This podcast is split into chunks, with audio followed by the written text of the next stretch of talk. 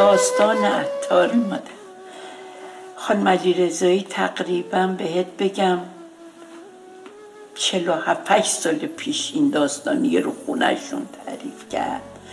گفت عطاری که حالا عطار شده که اسمش همه جاست و کتاب داره این عطار می‌رفته مکتب. تا 16 17 سالگی می‌رفته مکتب. از کلاس اول به کلاس دومم نمی‌رسه. این دیگه ناامید میشه و خیلی ناامید میشه و ناراحت میشه. اصرا می‌رفته توی عطاری کار می‌کرده. اون وقتم عطارا با چین کار می‌کردن.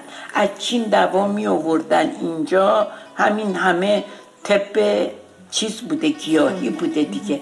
از ایران هم چیزایی می بردن اونجا.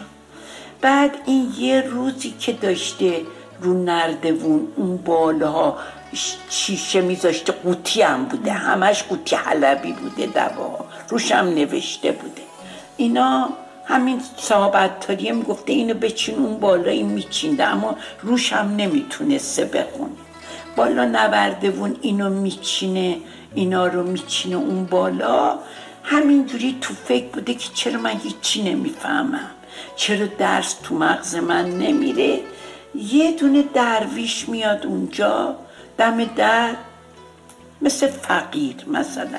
اما لباس جن, جن شرا شراش و پاره و کثیف و موهای جوریده و اینا. بعد میگه که من گشنمه.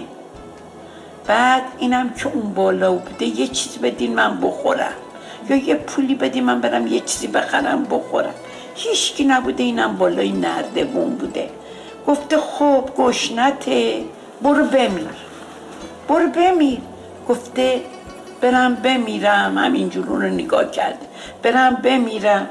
همونجور میره اون گوشه میخوابه میمیره. میمیره. این می‌بینه این بلند نشد اون بالا. کار کرد کار کرد. میاد پایین و میاد پایین و دست می‌زنه و می‌بینه داد و بیداد. یخ کرده مرده مرد. وقتی این می‌بینه این مرد میگه من دیگه نمی‌تونم کار کنم بلکه باعث مردن این من شدم. میره خونهشونو. یه دونه اون وقتام که ساک و ماک نبوده. یه بخچه پن می‌کنه یه دستمال یه خود نون و یه خود خورما حالا هرچی بوده تو خونهشون. می‌ذاره تو این دستمال و یه دستم لباس و سر می‌ذاره به بیابون.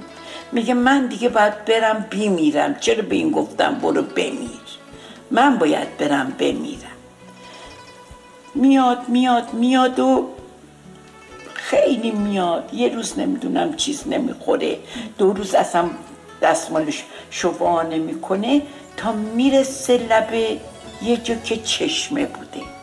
لب چشمه که میشه این دستمال شوا می‌کنه. می‌خواسته همونی که تو دستمال داشته یه خورده بخوره. می‌بینه این آب از اون بالای چشمه میاد. روی یه دونه مثل سنگ بزرگ. این سنگ این آبه که اینجوری میاد دیگه آخر آبم بوده. یعنی مثل آخر تابستون که اکو برف آب میشه میاد. دیگه مثل اینجوری چیکه چیکه تون میاد. می‌بینه اینجای کو گود شده. میگه بلند شو برو. این سنگ انقدر با آب گود رفته. این مغز تو چیه که چیزی توش نمیره؟ میره. ناامید نشو پشو برو. پشو برو دنبال درس برو دنبال یه جا دیگه برو درس بخون. بلکه اون مکتب برا تو خوب نبوده. خلاصه میره و تحقیق می‌کنه و میره و که میشه این عطار. که کتاب داره و معجزه می‌کنه و اینا یعنی دنیا مادر پشت هر کاری رو بگیری توی این دنیا بی اثر نی.